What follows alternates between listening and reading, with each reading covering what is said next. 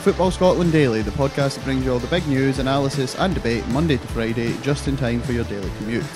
I'm Gaby Mackay, and joining me today is a man who, like Scott McTominay, is no stranger to a Friday night spent desperately trying to get a grip on a Russian blonde. it's Jules Boyle. Don't tell Andy that. That was Toten's confidence. On today's show, we'll be reflecting on Friday's game as Scotland are well and truly put in their place by a Russian team displaying the kind of ruthless attacking away from home which hasn't been seen since Leon Trotsky got an ice pick in the Napa.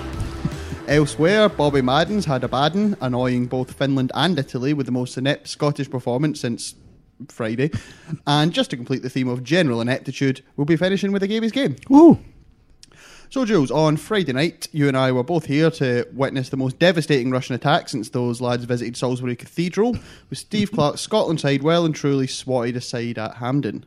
After a positive start in which John McGinn gave us the lead, the visitors were well and truly on top and took a relatively routine win. So, Jules, you and I both watched the game. What were your thoughts on it? Um, basically, I mean, if you, if anyone listened to the podcast on Friday uh, afternoon, it was basically we predicted everything. Sadly, um, as you say, it started well. Um, and you know, obviously, Steve Clarke is not had a lot of time.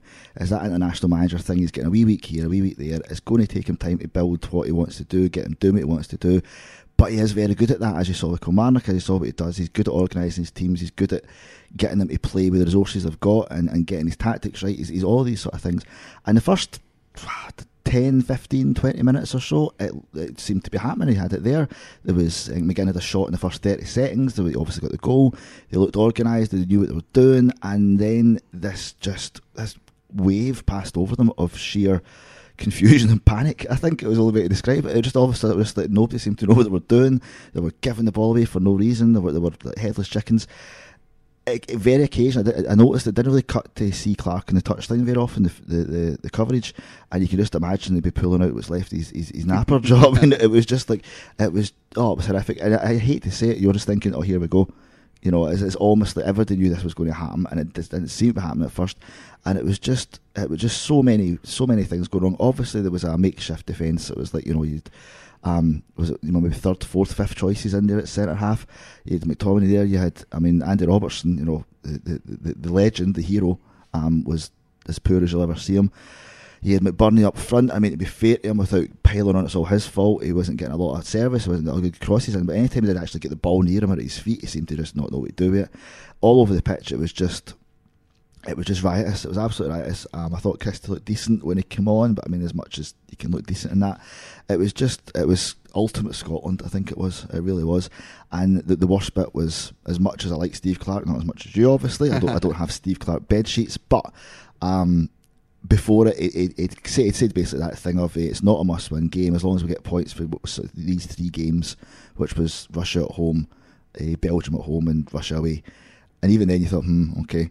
And obviously, we've made a complete pig's ear of Russia at home, and now uh, Belgium is a is a must win, yeah. and it's so Scotland. It's like it's ultimate. You're just like, ah, great. We, have we, messed up our bankers. Here we go, and now we need to we need to get three points off Belgium.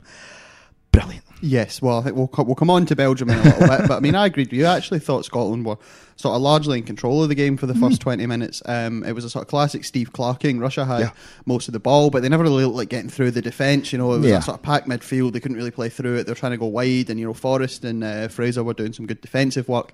And it seemed to me like they just sort of realised here we've got a they've got Dzyuba up front who's like a James Bond henchman that they just there was a sort of the first real chance they had of the game was the just a ball get chipped into him and he got up above Mulgrew and headed it. You know he's six foot five. Yeah, uh, yeah. And uh, Marshall made the save and it kind of whether the, the manager said to them or whether they just went here that worked they started going long a lot more yeah. which just meant that they didn't have to try and play through the midfield ah. And uh, it was a great striker performance from Dzyuba. I thought, you know, he really brought, you know, he's, he's winning flick ons, he was chesting it down to people, he was laying off to people. I thought he did really well. Yeah. Uh, and, and when that started happening, we looked a bit more more ropey. But then it's just as, as well another sort of individual mistake. I mean, as I alluded to uh, in the intro, I thought um, McTominay, who uh, plays for Manchester United, so he's obviously uh-huh. a decent decent player, and I thought he was doing a really good job at first of sort of shackling uh, Golovin, mm-hmm. who was certainly the most creative uh, force that have for Russia. Right, yeah. yeah. exactly. Um, and for the first sort of forty minutes, he was he was he was on him. He was tight on him. He was doing really well. And then just for the, for the goal, he just switches off. He just, just you, you yep. see him. He looks round. He sees he's there. and then he sort of watches the ball out on the right, and that's when you know a good player just knows when to go. Uh-huh. He goes, he gets into space. Uh, Robertson ends up kind of scrambling across to try and clear it, and then he just ends up knocking it right into the path Yeah. of Dzyuba, who's, who scores the goal. So, yeah, I thought I thought that was a, di- a difficult one. But I mean, you know, we're talking about the performances of the players there, and you alluded to some of them. Now, there was a lot of players who who didn't perform in that. I mean, you know, uh, as a Kilmarnock fan, I'm a big fan of Stephen O'Donnell, but he, he had a shocking game. Yep. As you said, I mean, Robertson on the other side, who obviously is a much better player than, than O'Donnell, but you know, he had a poor game. He was thought, no better, yeah. I thought Callum McGregor, um, you know, for a guy who who you want to get on the ball to take the tempo, he gave the ball away cheaply a lot. You know, he looked really sort of nervous in possession. Do you, what do you think that is? Do you think that it's that we in Scotland sort of overrate how good our players are, and then we come up against better opposition, we don't know it, or do you think that it's sort of something psychologically about playing for the national team that there's some sort of you know fear creeps in that there's something to do with that? I think it's definitely the latter. I think um, all you need to do is look at um, Kazakhstan. You look at look at all these other teams. You look at these games we've played in the past. Even look at San Marino, which we did win, but it was an absolute grind. It's not it's not the good players that could come up against better players. Th- th- They're good players who, who do that, but there's also good, good players who come against much worse players and still choke. Um, and I think basically, I mean, I'm not sure what the answer is. I think there's definitely a psychological reason. I think the fact that there's there's been you know how long has it been now since our our last tournament? Yeah, it was 1998 It was the France, last time, yeah. it was. So that's like you know, I'm a word on. A number is that 31 years, 21 Uh, years. Yeah, so yeah, so it'll be twenty. So- it'll be twenty-two years. If we get to Euro twenty twenty, that will be Uh-huh. the first in twenty-two years. 22 years, Yeah. right there you go. So, um, so I think maybe just that's a factor. You, you you can understand that's a factor of wearing wearing the minds. Every, every professional footballer that plays for a country is desperate to play in the World Cup or the, or the Euros, the big stages. I mean, and the longer it goes on, the more pressure there is. I mean, it's like you know, it's like your mate that's you know knows a bird for three years. You know I mean? and, and as it goes on, and as it goes on, he starts getting a bit. You know what I mean? And it's like that. There's this desperation there. There's uh, just I think the weight, the pressure of it, and the longer it goes on, and you saw it again on Friday night. It just seems to be there's there's a psychological thing going on, and I think both Robertson and Clarke said as much in their interviews. I can't remember which one said what, but one said basically we, we seem to be scared, and one said you know we just seem to panic or freeze. Um, and, and that was all you could see that. I mean, there's just something going on.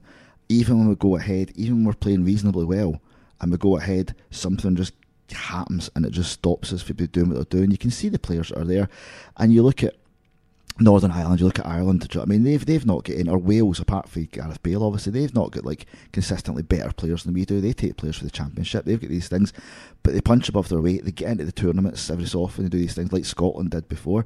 So they're not any better than us. Well, they shouldn't be, but they are.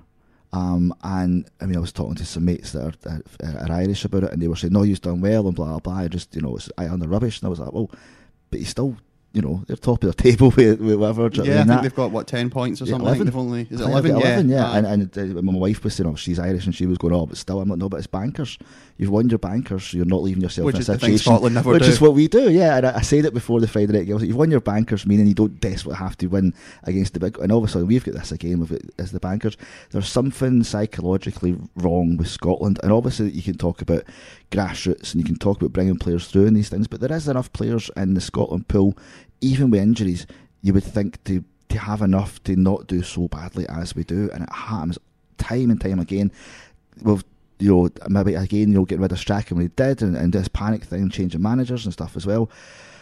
That's another factor. There's obviously organisational things wrong, but I think when it comes down to it, there's just something in the very root of the mentality that just means good players come on that big stage and don't do as well. Yeah, I think I think the the point you make about Northern Ireland's a good one. I mean, you know, they've they're a team that's got like Josh Magennis up front, who is, I mean, you know, a good, hard-working pro. Yeah, yeah, yeah. He's got, but he's nobody's idea of a sort of superstar forward. You know, I think if you look at the Northern Ireland squad, I mean, a lot of them play in Scotland. Aha. You look at the Northern Ireland squad compared to the Scotland squad in terms of player ability, Yeah. certainly um, nowhere near. But they, they, you know, they, they're, I think they're in a group with Germany and Holland, so they probably Uh-huh. won't get to the tournament. Yeah. but they're they're competing well. They've been in tournaments previously. They've been top of the table, and Yeah. obviously more games and these sort of things like that. But they're, they're, Absolutely, they're competing. Yeah, they're, they're not just Yeah. like And sort of feeding into that, I mean, the Hampden attendance on Friday night on what was a was a nice evening. Mm-hmm. Was a you know notionally a big game. Okay, Russia I think we knew going into the game were a better team than us. I don't Yeah. think anybody was expecting to turn, turn them over. But the Hampden Hens was 32,432, Yeah. which was a lot less than they got at Murrayfield for a blooming rugby friendly. Uh-huh. So do you think that's a sort of there's a sort of apathy setting in about the Scotland national team these days? Hundred percent, and it- it's unfortunate. I think it's not. I think it's these days. I think it's been there for a while. Um, I mean, the Russia game. Obviously, I mean, you can understand why Scotland Cyprus doesn't sell out. That's you know a Greek game of the highest order. I mean, and you know, only your hardcore might go to that, and it's thing or might take to schools and stuff. Scotland Russia's a big. That's a big game. It's, it's a it's a one. It was a crunch game, a hugely important game. Two, it's against a decent team with good players in it. That may be an exciting game of football. It's not super glamour friendly game, to, friendly look at the game, but it's a game you would think you would get an attendance at. But again, it's just it's fallen away, and I think you just need to look again at how long it's been since been a tournament. There's there's generations grown up who've never seen Scotland uh, in a tournament. We've not seen them at all. The older Jimmy, I said it before, we worked out. If you uh, bought yourself a legal pint in a pub watching Scotland in a major tournament, you need to be 35 or something. It's insane. Do you know what I mean? And these these kids have grown up not having that. Just, uh, just, just, just on that, just to let you behind the curtain. We've got a, a guest in the studio. I'm not going to ask you to go on mic, but how, how old are you? 17. He's never seen Scotland in No. a national tournament. This is- he wasn't years al- before it. Yeah, it wasn't exactly. even alive, and he's here. You know what I mean? Yeah. Uh, he could probably get away with getting a cheeky pint in the pub if, if the barman's Do not encourage 17 year olds to drink on the podcast, saying you could probably get away with it. Right, well, move- I wouldn't do it. I'm very good with cards, but that's it. I think that is the problem we've got. We've got is basically you've got generations grow up, seen as fail and fail and fail. And uh, you don't have that buy-in. It's not like club football where you you get your team when you're a kid and you support through thick and thin, no matter as we've both had of horrors. The national thing is just drifting away, and, and the, the more it goes on, the less this buy-in is there. And obviously, you've got all the other stuff where, like, you know, half the Celtic fans and Rangers fans in the country think they, you know, Scotland's against them or all these sort of things. They've, they've other they've legitimate reasons in different ways. Sometimes there's all these other reasons, but I think it's just interest just fading and fading. And if we make a, a, a muck of this one, it's fading again, and you're adding another. Four years onto that, that list, do you know what I Yeah. mean? So Yeah. it's going to be get point. You need to be forty to have had a pint. Yeah. Do you know what I mean? It's getting out of hand. do you know what I mean? Right, so uh, we'll move on to the Belgian game in just a 2nd Uh-huh. But uh, even before the Belgian game, we're out now anyway. It's all about the Nations League, isn't it? I mean, if Yeah. uh, if Russia are playing Kazakhstan tonight, if they win and we lose, they'll be nine points clear. Yeah. there's no way. So yeah, we can just we can write this off. Basically, use the last games as just It's, pra- it's pract- I think it's all it is now, without being defeatist. It's more realistic. It's practice for Clarke to get his team in order and get his style of play in order and get them doing what they're meant to be doing in time for for those playoffs because Absolutely. it's gone. Do you know what I mean? But they, they need to use it properly and get it right. So on that happy note, we're facing Belgium tonight. Uh, the good news is that Eden Hazard is out. The bad news is that Kevin De Bruyne, Romelu Lukaku, Dries Mertens, Youri Tielemans, and Thibaut Courtois are all fit. Jules, do we have any chance tonight? No. Correct, but uh, perhaps expand on that. Okay, yeah, um, yeah. I mean, God Almighty, of all the, of all the games to have a must win now, it's so Scotland. you know I mean, it's just in that we, we've had chances with opportunities here, we've given them away, and now we've got to face that team. And to be honest, if it was just those players you mentioned and nobody else on the pitch, we'd probably still lose. Yeah, if it was eleven against those yeah, six just whatever. those six, we'd probably still lose. It's just we, we, we do this to ourselves again and again, and now and it's and again, it's not. It's not even like we've got Russia tonight as a must win. It's, it's them. It's Belgium. It's some of the best players in the world who play together, who have played together for a, a good while. They yeah, just, they're all of a similar age. I think they're still ranked. Are they still ranked as the number one team in the world? last They- time I looked, yeah. they were in the, the World Cup semi final. I mean, we've read out the names. The, the uh-huh. names don't need any introduction. And the, the thing about this is that you know we all know that basically it was lost in Kazakhstan. We're playing Yeah. Belgium tonight. They're just a much better team than us. If we Yeah. lose to Belgium tonight, there's really no shame in it. No. You just they just have better we, sh- we footballers than we should do. lose to Belgium. Yeah, yeah. exactly. Uh, I do kind of get the sense that because it's a must-win game, we'll put in some sort of heroic performance and then, like, uh, not necessarily win, but we'll, we'll be winning at some point, Yeah, and, we'll, yeah. and, we'll, and we'll all suddenly be going, "Oh, maybe, Oh, maybe," and then no, it no. absolutely will not happen. Yeah. yeah. Well, I think we'll we'll obviously discuss that game a bit more tomorrow. I mean, there's no point going hugely in depth about No. the game when a lot of people will be listening to this show a couple hours before the game's Yeah. on. So, um, we'll move on. And as much as we'd like to move away from Scottish ineptitude, one of our referees was causing a stir on the continent last night. Bobby Madden was the man in the middle for Finland's Euro 2020 qualifier against Italy, and it's fair to say he did not cover himself in glory. He awarded a penalty to Finland, which I will generously describe as seen them given. Then he booked Italian goalkeeper Gigio Donnarumma for drinking water. and having successfully angered the Italians, he then evened things up by giving the Azzurri a penalty of their own, which Jorginho converted to secure a 2 1 win for Roberto Mancini's side. In the match ratings in the Corriere dello Sport, Madden was given four and a half out of ten, and the rating said the penalty given against Finland is impossible, even with the new rules, and that booking Donnarumma was inexplicable. Jules, we've said many times on this podcast that there's no grand conspiracy among Scottish referees. They're not out to get anyone. But do you think there's an issue just with the quality of our officials, just with their basic competence? Hundred percent, hundred percent. I think um, the the long running um, accusation and paranoia of conspiracy and you know bias and stuff like that. I think there's been definite hints and evidence of it in the past. I mean, and going back, there has been of these sort of things. But again, uh, now I think it's just. But what it does is it feeds their incompetence now feeds into that being a thing, and everybody's convinced they're against them. You see, Bobby Madden, he's announced as the referee for a Rangers Celtic game.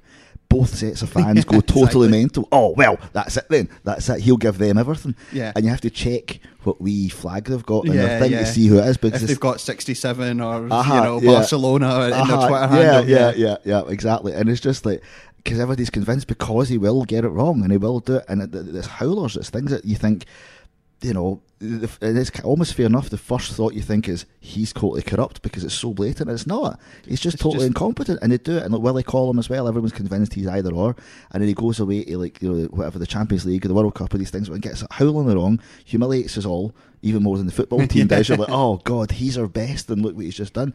So it's not like he's biased against some country in Europe. Do you know what I mean? Like Oh, that. absolutely. They just get it wrong. I mean, one of the worst refereeing performances I've ever seen was Willie Collum was uh, a St Mirren v Kilmarnock match. I think it was New Year's Day. It was about 2010. Horrible day as well, raining. He gave he gave Killie two penalties, which were not penalties.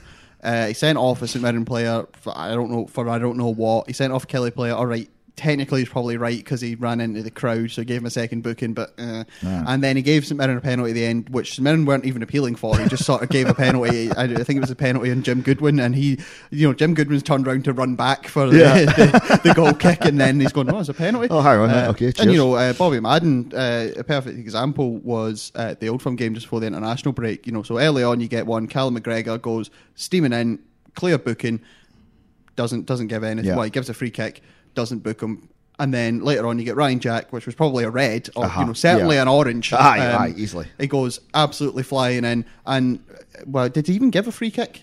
Um, uh, well, but certainly he Yeah. didn't book him either. No, no. And you know, I think there's sort of evidence that no, they're not biased; they're just completely incompetent. completely incompetent, yeah. But I think it is. I think it is a problem if you have that. The, if you don't have the right standard of refereeing in your country. I mean, you you remember when the referees went on strike because they were being criticised so much. Yeah. And then it sort of backfired because all the foreign referees came over and they took charge of games, and then everyone went, "Well, they were really good." Yeah, uh yeah, totally. It was a really noticeable thing, you know I mean? And it's you know you have to protect the referees and blah blah. And obviously in like other countries, um, you have like referees can explain their actions in the press and stuff like that.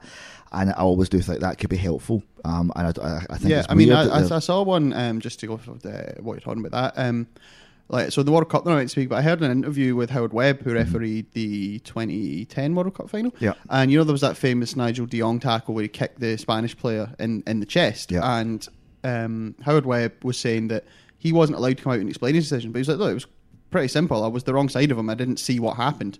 And he's like, you know, if I Yeah. could come out and just said, look, I was in the wrong position and I didn't see it, people would probably be more understanding. Uh-huh. Yeah, But then yeah. because you can't come out and say it, people just, you know, they invent their own conspiracy It's theories. a it's a wall of silence. do you know Yeah, I mean? It's, absolutely. yeah, it totally is, and it's just I think it feeds into that paranoia.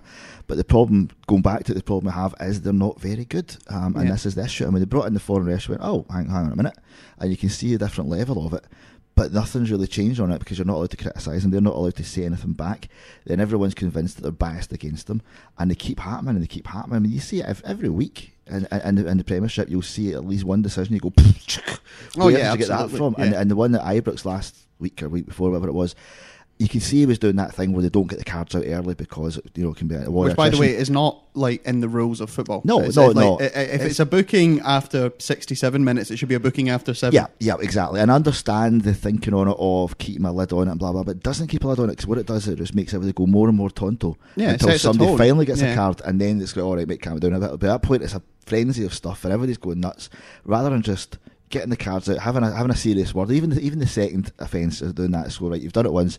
You're getting booked the next Yeah. time, but it's on and on and on, and then you get things like that. Jack one was like studs up. It was like right, you know, a writing an ads almost. Do you know what I mean? It was, it was like a total of that. The McGregor one, I mean, he just like, he was anticipating um, Yeah. a collision. You know what I mean? It was like whoof, up in the air, thinking, "Oh God, that's already." Do you know what I mean? Yeah. That's a definite card. Jack's a definite card. There was many, many other definite cards, and they don't do them, and it feeds into that narrative that there's something up and there's something like that, and it's not. It's just poor refereeing, and it happens week in, week out. But these are our best referees. This, this is the problem we've got. the- so, what do you think the solution is? I mean, obviously in England, the referees are professional; they work full time. Do you think that's something that could help? I've said that for a while. I think definitely. I think full time referees it is their job, but I don't know. I mean, what, what happens if you if you've got your job and you're not very good at it? You get training, you get support, you get a like performance managed how you've done and that Yeah. sort of stuff. You've got this. That I need to get this right. You you there- there's things in place. And if you don't get it eventually, your chances are you're probably not going to have a job much longer because you're rotten at it. Whereas up here, it seems to be a game for life, a job for life until you know, unless something, unless you do something particularly uh, Mm. insane and stupid or bad. But you're fine, and it's part time. It's just it needs fixed. I think what, what could be helpful is new blood for a start because you, we don't have you know to use a, a business term. You know, you don't have the staff. I mean, we don't have a good enough staff to do the job properly. So should we bringing in new people, bringing in foreign referees? Well, yeah, but there's no reason why we can't have Scottish referees getting brought through and of a better standard. Maybe make the new ones full time. Maybe bring it through and, and start a program where maybe in five years' time we've got a whole new breed of new referees, younger referees, hungrier, more aware of the rules, more aware of how to do the job. Maybe with different um, coaching techniques and ideas coming from abroad and, and bring these things in. Just being better, or, or, or while in the meantime getting these guys better at their job because if any other job in the world you consistently get it wrong, howlingly wrong, week in week out, you, you'd be gone. Do you know what I mean? Yeah. You'd be absolutely and gone. There just isn't the same scrutiny on, on referees, and you know, you, certainly managers and officials aren't allowed to criticise them. Now, we understand that you don't want people coming out and uh, you know saying the refs are biased or really Yeah, something yeah, because it can stuff. have real world consequences to these people. But yeah. You know, you basically can't say anything. Anyway, I'm like that we managed to get through that discussion without anyone saying it is a difficult job. 'Cause that one, that one always gets on my nerves. It's Oh, like, well, you know, brain surgery is difficult, Yeah, but if yeah. someone comes in and go, oh, sorry, I've accidentally lobotomized your gran, but you know, in fairness to me, it's a difficult job. Waka waka. Yeah, Yeah, yeah. still have questions. Uh, Uh-huh, so, I mean, of course, it is a difficult job. But Well, I- yeah, that- loads of that- jobs are difficult, yeah, but I mean, being being a fireman is difficult. Yeah. Do you know what I mean? You'll be, be able to see a really blatant issue that's not a penalty or is a penalty. It's not the hardest thing, though. No, you what I mean?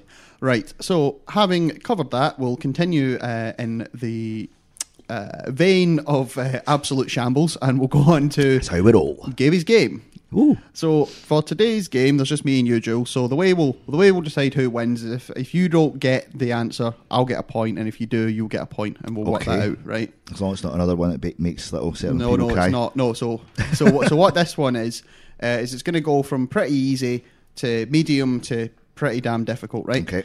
What I'm going to do is I'm going to read you out a list of clubs that a player has played for. Now, one of them will be a Scottish club, or more than one Okay. of them, um, but it's a player that's played in Scotland. It's the clubs they played for. So I'm going to read out the clubs, and you have to identify the player by the clubs they played for. Right. So it starts off easy. You, you, Okay. I, I'm confident that you'll be able to get at This least is a the first memory two. game. You know, I'm suck at memory games. Right. Okay. Player number one. Nitra, Saint Etienne, Bastia, Duisburg, Celtic, Ichihara, and then Nitra again. Say them again. Nitra, Saint Etienne, Bastia, Duisburg, Celtic, Ichihara, Nitra. Would you like a clue? Yes, please. Nitra is in Slovakia. Lobo? Lubomir Moravcik, I correct. Good clue. Thank you very much. Yes. okay, so that's one to Jules.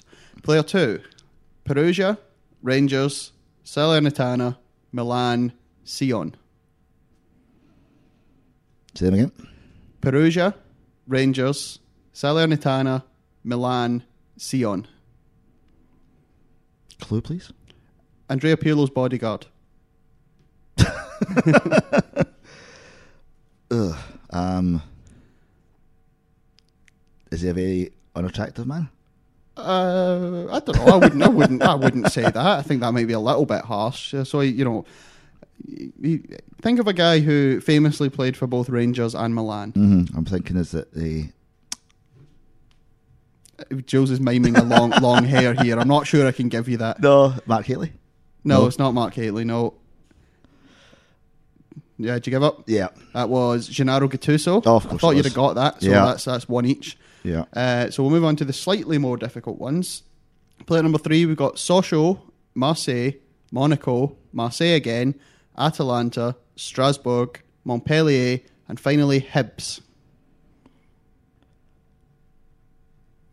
So I'm gonna say I'll, I'll give you a clue. Well, this isn't even a clue. You can have a clue after this, but basically, there's a lot of French teams there. So you're thinking of a French player that played for Hibs. Sozy?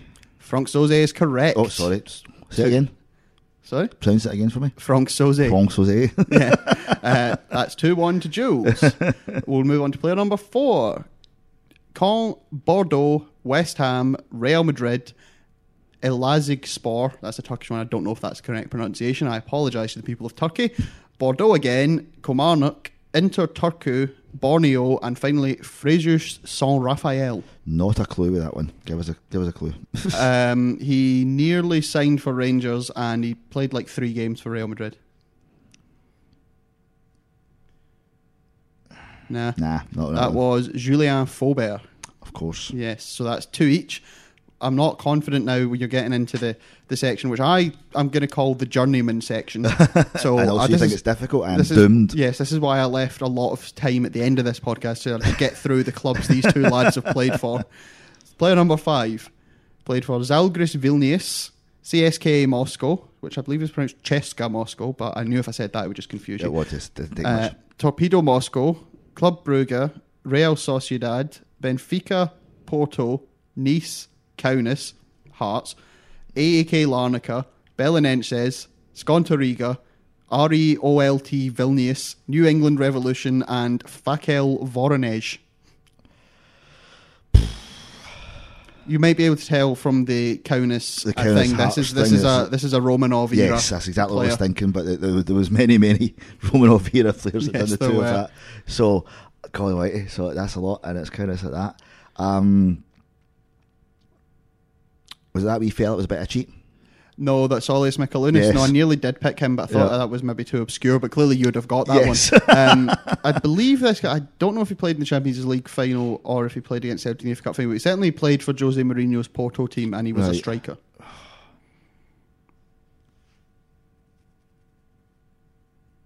Nah. Nah, Okay, that was Edgaras Jankauskas. nah, Nah, never heard of him. no. right. Okay. well, I have obviously, but I Right, never yes, getting that in okay. a zillion years. Well, the Hearts fans at home hopefully will have got that. And the final one, this is player number six Nantes, Manchester United, Aston Villa, Burnley, Qatar Sports Club, Odense, Hapoel Tel Aviv, Partizan Belgrade, St Mirren, Chennai, Persebaya Bayankara, I think it's an Indian club, so that might be wrong, Chateaubriand, and FC Bayorj Balaig. That's ultimate journeyman stuff, isn't it? Yeah. You know when you're hitting India and stuff Yeah, as well, and, absolutely. and Paisley. obviously. Um, no clue with that. We're going to win this. Uh, His he's got a double barreled second name. Um, Jacob Rees-Mogg. so it's not Jacob Rees-Mogg. Uh, good guess though. No, that was in fact Eric Djemba-Djemba. Ah, of course. So yeah, of the Paisley Djemba-Djembas. yes, of the Paisley Yes. Djemba-Djembas, absolutely. So yeah, not too far from Jacob Yeah. Rees-Mogg. Uh-huh. Um, so I believe I win. Uh, I think what did you get there? You got Three, two. two. Yeah. Yeah. Yeah. Yeah. No, it's four two, wasn't it? 4-2? Oh, of course it was 4-2. Yeah. Come on. Just try to cheat. Come on. Yeah. okay, that's all from us here at Football Scotland for today. We'll be back tomorrow before 4 pm, just in time to make your daily work commute that little bit more bearable. You can get more from us at the Football Scotland website or our social media channels on Facebook and Twitter. Twitter is at football underscore Scott. If you ask a question or make a comment to us individually, you can get me on at Gary Mackay and Jules on. At Captain underscore. Till tomorrow, thanks for listening. See ya.